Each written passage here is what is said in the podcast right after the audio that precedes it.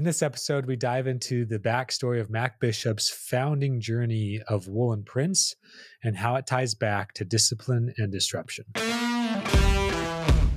You are listening to the Fifth Hammer Growth Podcast, where we help you find harmony in imperfection as you journey towards success in life and in business.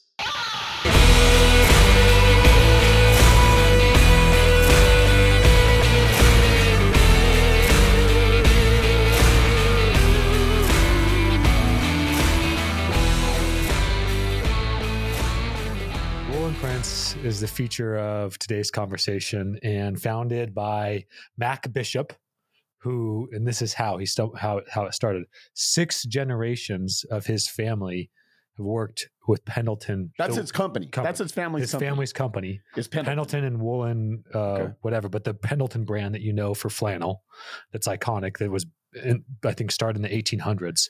His family has worked for six generations in that company. They have- they have family two- owned. Yeah, his dad, his uncles, his everyone's worked in that. Company. They have two wool mills in Washington and Oregon, and their brand is designed for the outdoor, the cowboy, the hiker, the, hiker. camper. Yeah, It's all like print, flannel, like native prints. It's super. It's super Western Mhm. wear. But I mean, they're they're like you go to the store and you see them, they're they're high quality, high end. They've been around. I'm for- surprised you don't have one. years. You've kind of had some. I know, uh, dude. you Cool, would rugged, seriously outdoorsy love look. Pendleton clothes, and I, I might. I've got Yeah, straight up sure. lumberjack flannels. Exactly. Yeah. I know you do. That red and black one that you Uh-huh. wear for 100 days. I don't know why you're worried about the challenge, dude. You already do it.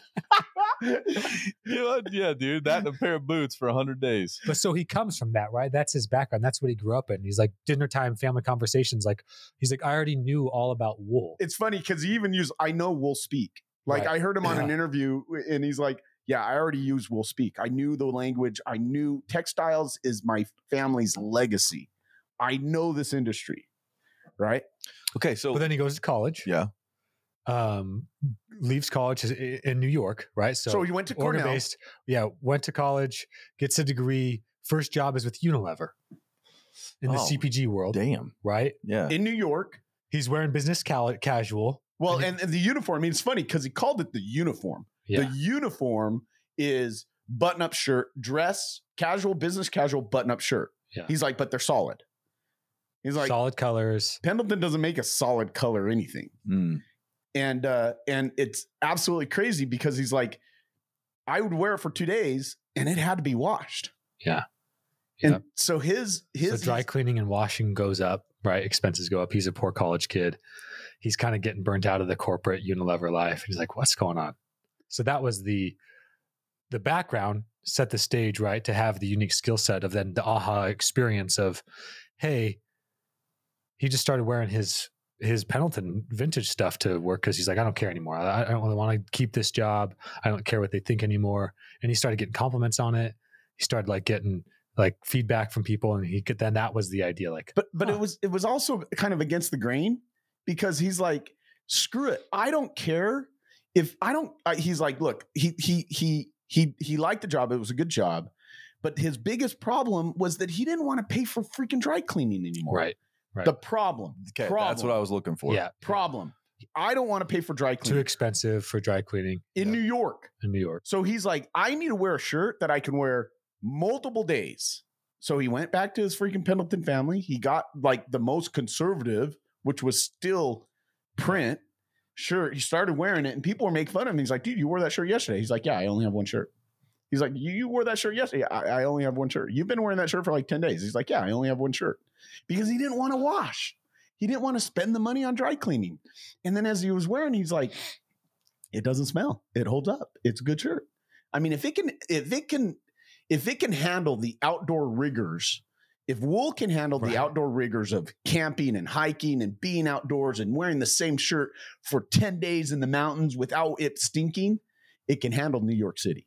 So he's figuring if if if wool, if these wool shirts can handle the outdoor rigors of camping, hiking, being in the mountain first 10 days without washing it and not stinking, it can handle New York City. And so that's what he did. He's like, I got an idea. Here's a need. Yep, It's Big problem. Well. It's Bigweld all over. You know Bigweld? You know No. who Bigweld is? Hmm. No, Oh my gosh, dude. The the the cartoon Robin Williams robots. Bigweld was like see a need, fill a need. That's where it comes from. Really? Yeah. So he was like, Is it a see movie? the movie. Yeah, it's a movie. Robots. Robin Williams. Oh, I know that. Where he's all the freaking tinker dude, Yes. right? Bigweld, see a need, fill a need. He saw a problem and he had a solution. Did he validate the problem, or was it just he is his problem and he just It was his others problem. had the problem? And he assumed others had the problem. It problem. started. It started with his problem, right? yes. and then and then he more used this 100 days challenge as a as a marketing campaign to kind of kickstart and launch well, even before that, dude, he went back to his family. He's like, right hey, mom and dad, hey, family, let's do a conservative wool shirt for, for, the a n- business for a new professional business professional. And that was the disruption. And they're like, no, man, we're not going to do that. No. that's a dumb idea. and he's like, oh, wait a He even second. went to like the urban like more like um aggressive like department in pendleton to kind of pitch them the idea and they're like no Nah, he's like, we're not business casual. That's not who we are. We're Pendleton. We're farmers. We're cowboys. We're freaking backpackers. Yeah, Right. So then yeah. that's not our market. Yeah, they're not. so he's like, collar. but there's a market here. We could do this. Yeah. And so he he's like, all right, well, I'll do it myself. And so he got a design. He tailored. He took a Pendleton shirt, the least, the most conservative Pendleton shirt they had, and tailored it to fit business casual. It's you know, uh, Yeah. so it's a slim fit right? yeah, it's a little it's slimmer. not the typical like baggy you know you know, like the lumberjack shirts that you wear. right? yeah. and and he's like and so he put things out there and he's like but nobody would take him serious and i love this story because how many how many of these disruption concepts that we've talked about where people won't take him serious right first met with rejection first Right. met with rejection yeah and so he's like how do i prove it Yeah. and that's where he came up with the idea of he wore he put that shirt on and he wore it for 100 days it wasn't even a challenge at that point no no that's how the challenge was born he would just he put it on for 100 days but he did take a selfie he would take a picture with friends or he would take a picture by himself for 100 days And then he would walk around the streets of New York, stop people and say, Hey, what do you think of this shirt smell my shirt. I have seen a picture of a, like a reporter like smelling his armpit, and I Yeah, was like, yeah. "What are you doing?" Yeah, that's it. That's Yeah. it. So he's like, Hey, smell my shirt. I've worn this shirt for 100 days. They're like, No, you haven't. They smell it. They're like, You haven't done that. He's like, No, absolutely. And go take a look at my social. There's proof. Every day it's a new picture, 100 days of me wearing this shirt. And they're like, That's crazy. And so that went viral. And, and, from that idea, he started a Kickstarter campaign. and this was back in 2013 Yeah. this was 11 years ago Dude, you and I were just talking this morning, and sometimes I think I hate marketing. Sure I'm a chief marketing officer, okay? And I and I just want to give that context. And I think I hate marketing, and I think the reason why, just listening to this story, is oftentimes, and probably more more times than not, this contrived like marketing stunts that we try to create just fall short because they're disconnected and they're Mhm. not they're not genuine Mhm. this is a case like so when i was thinking on the way in i was i was thinking like where did this 100 day challenge come from it came out of necessity Yeah. And then he just documented it. Right. He created in real life. he had a personal problem. He solved that problem right? Yeah. He documented and captured that. He validated hey are other people going to have this same problem and does you know desire to solve it? And the product m- the benefits match like this market that needs it that just has never been penetrated. Yes. Right? But isn't that isn't that the spark of every freaking successful business? solving a personal problem Solving a personal problem. it is a and, lot of and- times yeah yeah it is and that's what frustrates me so much about people that think you can just slap on an idea and grow a company it's oftentimes disconnected from the real problem Because there's no story. yeah well the, the problem Well, is what makes the story real Right. And then when faced with rejection, right? If it's not rooted enough in your own problem that you actually care enough to solve or in a bigger mission, then typically those are the companies that don't that don't make it. You Well- you don't have the drive to keep to move past. you right? know we see go ahead No, no, no. Go ahead. I was just thinking, like we, oftentimes I just get really down. Like, where's the next big idea going to come from? And as I'm listening, we're list talking through these stories, you think that there are these random epiphany ideas, but there, if you like scope out and look at the entire journey that the person goes through, it's often rooted in something that they had already they had experienced Mm. in the past, and this journey had these like connected points that lead them to the epiphany. So in this case, like I was like I was looking at Woolen Prince, I'm like, where the hell would you think of a, a wool shirt? But he grew up Grew up around it. it. Yeah. You know? ingrained in his fiber. yeah, which leads to some level of belief that it's possible. Yeah. I was just and I was just listening to you guys talk, and I was thinking when I first told my mom I wanted to, I was coming out of college, I didn't know what I wanted to do, so I was just going to go play music, and I told her what I was going to go do and the name of my band. She goes, "I hate it," and that strengthened my resolve. And when I look back at what my life was leading up to that, I had a lot of music in my life that made it, you know, and some entrepreneurship that made me feel like it was possible to make it happen. It wasn't like I just stepped out one day and grabbed a guitar and was like, I'm gonna go hit the road. There was actually a that was part of my life, Yeah. just like this was with him, just like Liquid Death was. Yeah. At the same time, go ahead. What, why did what why'd you go into your like your southern accent? Oh, go hit the road. Is that your freaking music Picture me, there? picture me with a lumberjack shirt on and a pair of boots. But you know but that's what i love about the story and and others that we've that we've reviewed because it comes down to what we've identified as a successful endeavor or something that we can we can come in and work on. Look at the projects that, that we've done and that we're doing. An owner influencer right? That has a story Mm-hmm. and and yeah we we're focusing niching down right into consumer health supplements because that's kind of where our background has been but it's the same thing if you can have an owner influencer that can drive the story and you can leverage that and and and really help that grow you're gonna you're gonna have a better opportunity of Yeah. success Yeah. In there because the story can connect with people connecting with people connecting your product and your story with buyers is the greatest motivator for purchase Well, and then backing it up with a product that actually does what you say it does. that works right? Whether you're talking apparel, you're talking beverages, you're talking supplements, right? Like that's a critical piece to this, and and that's what he then was able to do. He knew merino wool would hold up because he had lived it, right? Um, it's interesting in this in his journey. I mean, it's 11 years. There's not a lot out on Woolen Prince. If you Google Woolen Prince, if you YouTube Woolen Prince, there's not a lot out there. There's not a lot of media coverage. There's not a lot of papers. Um, there's like a podcast that i found that was a wool industry talk podcast that he was interviewed on Snooze fest, I bet. and no well it was great because it was I'm him kidding. right and Yeah. but but it's like really there's a wool talk it's like the wool talk podcast I would love to see who's listening to the wool industry podcast. You know what I mean? And it's one of those where it's like, but he was in and he kind of disrupted. And that's what I, and and you think about the concept of fifth hammer that that we talk about over and over. He there was a disruption in an industry that he took it he didn't change. He didn't invent a wool shirt. He didn't he just Right. applied it to an entirely new community. But he had the discipline to do it. And he had the discipline, dude, wearing a shirt for 100 days straight takes and taking a picture, and taking picture right? takes I'm even thinking like, man, do I have the discipline enough to do that challenge? Because like, I, it sounds kind of cool. Like I'm totally bought in. So here's one another fascinating thing that I loved about this story. Right, he does the hundred day thing himself. He turns that into a Kickstarter video, launches on Kickstarter. You know, this is when Kickstarter was pretty new too. Um, he, you know, he did three thousand shirts in ten days. Yeah. far ex- and this was his words far exceeded what I expected right what's another interesting thing about some of these stories is you know so many entrepreneurs and business people are out there we overestimate what we think we're going to do right.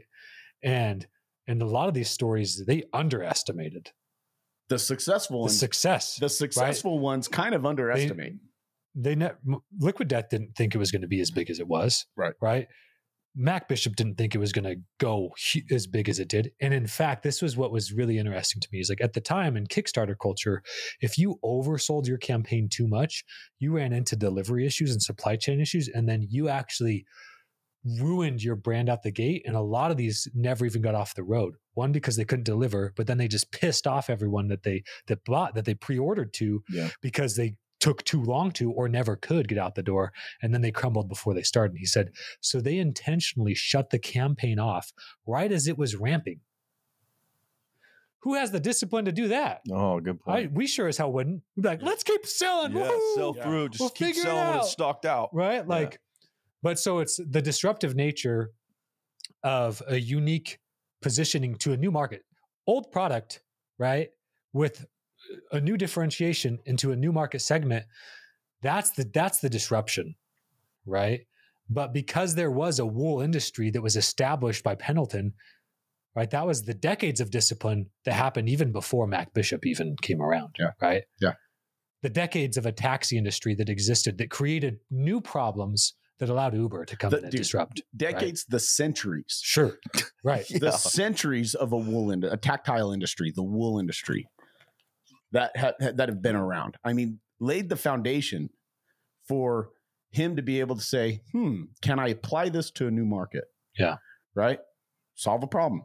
And and the cool thing is is is he didn't just want to apply it to a new market. He had a problem to solve that this could accomplish. you know, I'd almost say in the in the book and the draft that that we've got going now, the this chapter, I think this chapter begins with everything is marketing. I would almost uh, change it to everything is positioning. Yeah. Um, I just I I've, I'm just on this horse right now of of positioning, and we've been there for a few, I guess, a few For years bit. now. But uh, and it's it's always something I took for granted in marketing, and I would do, and I didn't realize I was doing. But I've just really couple of things have become really apparent to me in the last few ventures. One is it always takes longer than they say it has. You always hear the stories. It's in my Twitter bio right now. Five to 50 million in 18 months. That isn't really what happened. You know, it took like what, like five, six, seven years, maybe even more than that. And then this guy, you know, when you're when you're reading the success story, it you may just read like the two years where it really popped off. It took him 11 and then really there was years there that aren't even reported where he was he was witnessing pendleton and the Right. wool industry Right. you know and the second one is positioning how you situate yourself into the mind of your ideal customer and it's literally just taking something that was this way and moving it this way there's a when we were in austin uh, back in june or july whenever we we went Yeah, and it ate at perry's Yeah. steakhouse Yeah. he ordered a pork chop okay do you know what it was it was a big slab of ribs I freaking hate pork chops. it was a big slab of ribs that was cut into a pork chop. Yeah. But it was they called it a pork chop. They repositioned it as a pork chop. So now everybody talks about this pork chop. There's just positioning. dude it, and, and and the funny thing about that is like i grew up my mom my mom i love her to death she is the worst cook I've but like she she like you have to realize she she's the child of the depression. So she learned how to cook from her mom which was which cooked through the depression. So it's reuse reuse reuse like fat. It's so when she made pork chops i was like sunday afternoon pork chops i was like you sit there and you chew on it nine nine nine nine. So I don't like ordering pork chops, but I was told this is the best pork chop. Dude, it came, it was what, like six inches thick, It was huge. sitting on the plate with one big old bone sticking out of it. And I was like, okay, that's like it it it had the chopped meat with the rib meat and everything in it. It was good. It was really, really good. But you're right, it's it's repositioning, Mhm. rebranding, re retelling the story of what a pork chop should be. Yeah. Because that's not my mom's pork chop. Yep. That's not his parents' wool shirt. Well, and the other thing I love that he did was this wasn't he he um he out of the necessity of not having the money to go buy a wardrobe, he turned that into a lifestyle of owning less Right. to do more of what you want to do. And now the target audience is that Yeah. he he that they, he's naturally focused on. Yeah, started with business professionals, but you know what else? Digital nomads, minimalists. Yeah. Right. Yep. Like He actually, even on their website, he has a minimalist wardrobe checklist.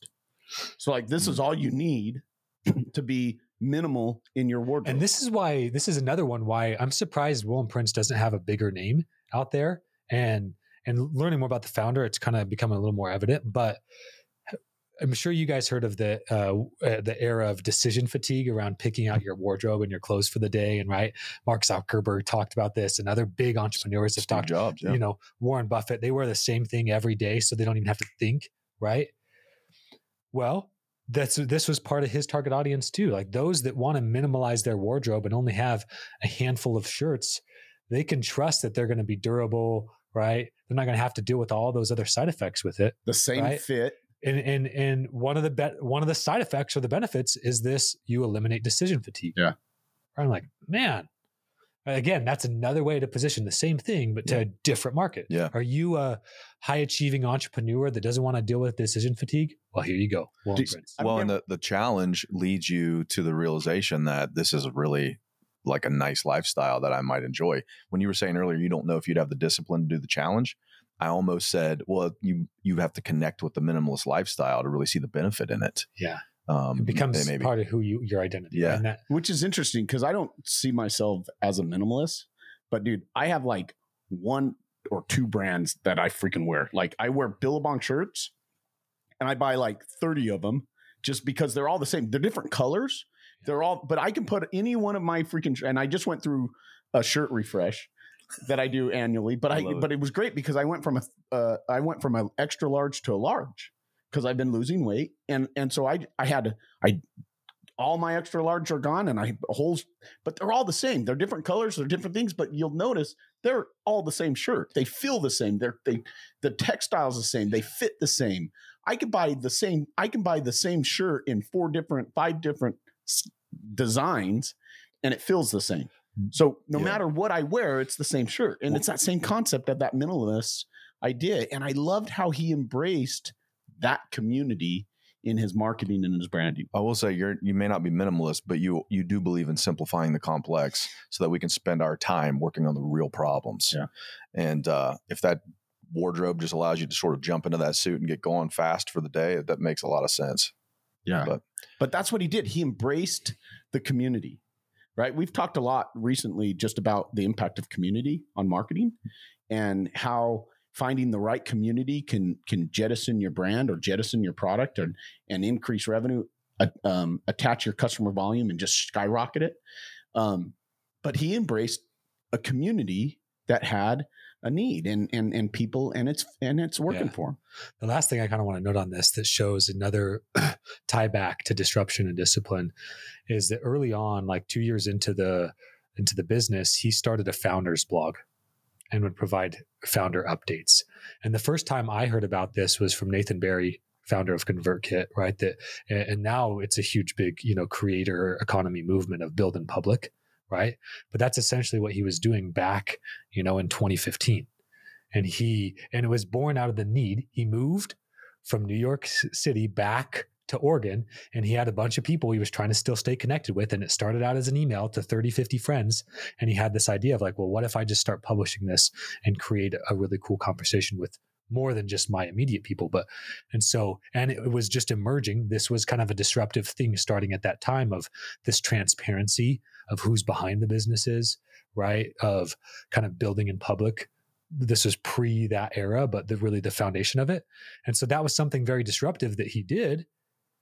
It wasn't like monumental, like game changing, but it was different, Mhm. right? And then he had the discipline to keep doing it. Right. And if you look back, I think they've only published, you know, back to 2019 now, but you know, once to on a quarterly basis, you know, one to four times a year, he pro- provides these founders update and it showcases, you know, company highlights, personal highlights, what's up and coming in terms of product. And then his philosophy is kind of an owner. Right? He talks about really unique things, non-coercive marketing, reactive hiring, and kind of his thoughts and how he's built this business. And so I think that that was a really cool tie back to disruptive, like emerging in that build in public um, movement, but then having the discipline to actually still do it for 10, you know, almost 10 years. did uh, how deep did he go? Did he share financials? I didn't see a lot on financials, Mhm. no, um, but just more about kind of his philosophy and his approach and um, what's coming and things like that. Just bring So- like building trust, bring showing you know Yeah. it, it brings clarity of thought. Humanizing the Yeah. brand too, like his Yeah. personal kind of journey and things there. That's cool. But Yeah, it's it's a it's a good story, um, and it fits. It fits in the overall scheme of things of how you need both. You need discipline. You need discipline to to bring your ideas to to fruition, but you need that disruption to be able to take the stab. I mean, his his family's like, no, we're not going to do that, and he still led with it, and he figured out a way. He was disruptive in the sense to accomplish what he and had the discipline to do it. Yeah. And uh, I, it, to me, it was also a callback to our earlier conversation on what's it take to be successful, right? Product, market, or team, and ultimately landing on expectations, Yeah. right? These other three matter. But if you look at Woolen Prince's journey over the last 11 years, there's not a lot of public information about how successful they are in terms of financials, right? Or in terms of those numbers. Um, he didn't go raise a bunch of money you know it's a privately held uh, you know at least to what's public right like there's not a lot of information out there but you you start learning about who he is as a founder and you see his expectations were very different he wasn't trying to become this overnight success. And his and his philosophy isn't he doesn't do promotions and discounts because he doesn't want to create this roller coaster effect to his um to his business. And so his expectation as an owner and what success looks like probably founded in pendleton. How long was pendleton around? How long did it take them right? Was very different into how he approached business right and how he approached this opportunity will will Gosh, I'm, so glad, I'm glad you brought that up again because I was just thinking of the quote from founder of Liquid Death around disruption isn't just having a square uh, bottle when everybody else has a you know Round one. a, a round one, and I'm thinking this is actually kind of that example. I mean, all he did was just change the pattern and then reposition it to a different yeah uh, customer avatar. Um, but his expectation was he, he wasn't necessarily trying to disrupt and do something crazy. He was Yeah. just trying to fill a need. Yep. The other conversation that uh, that came to my mind as we are as we were going through this is remember when you talked about hiking Mount Bora, Mhm. the forced action, Mm. yeah right? He he wanted this to succeed, so that forced action of wearing that shirt a hundred days, that forced action of of going out and stepping out of your comfort zone and saying, "Hey, smell my shirt." You know, there was forced action that was necessary in order for him to create the story behind what he was doing. And I love that concept of taking forced action. Yeah. Right. You've got, I mean, you've got to do it. If, if you don't do it, if you don't have the discipline to do it, you'll never do it.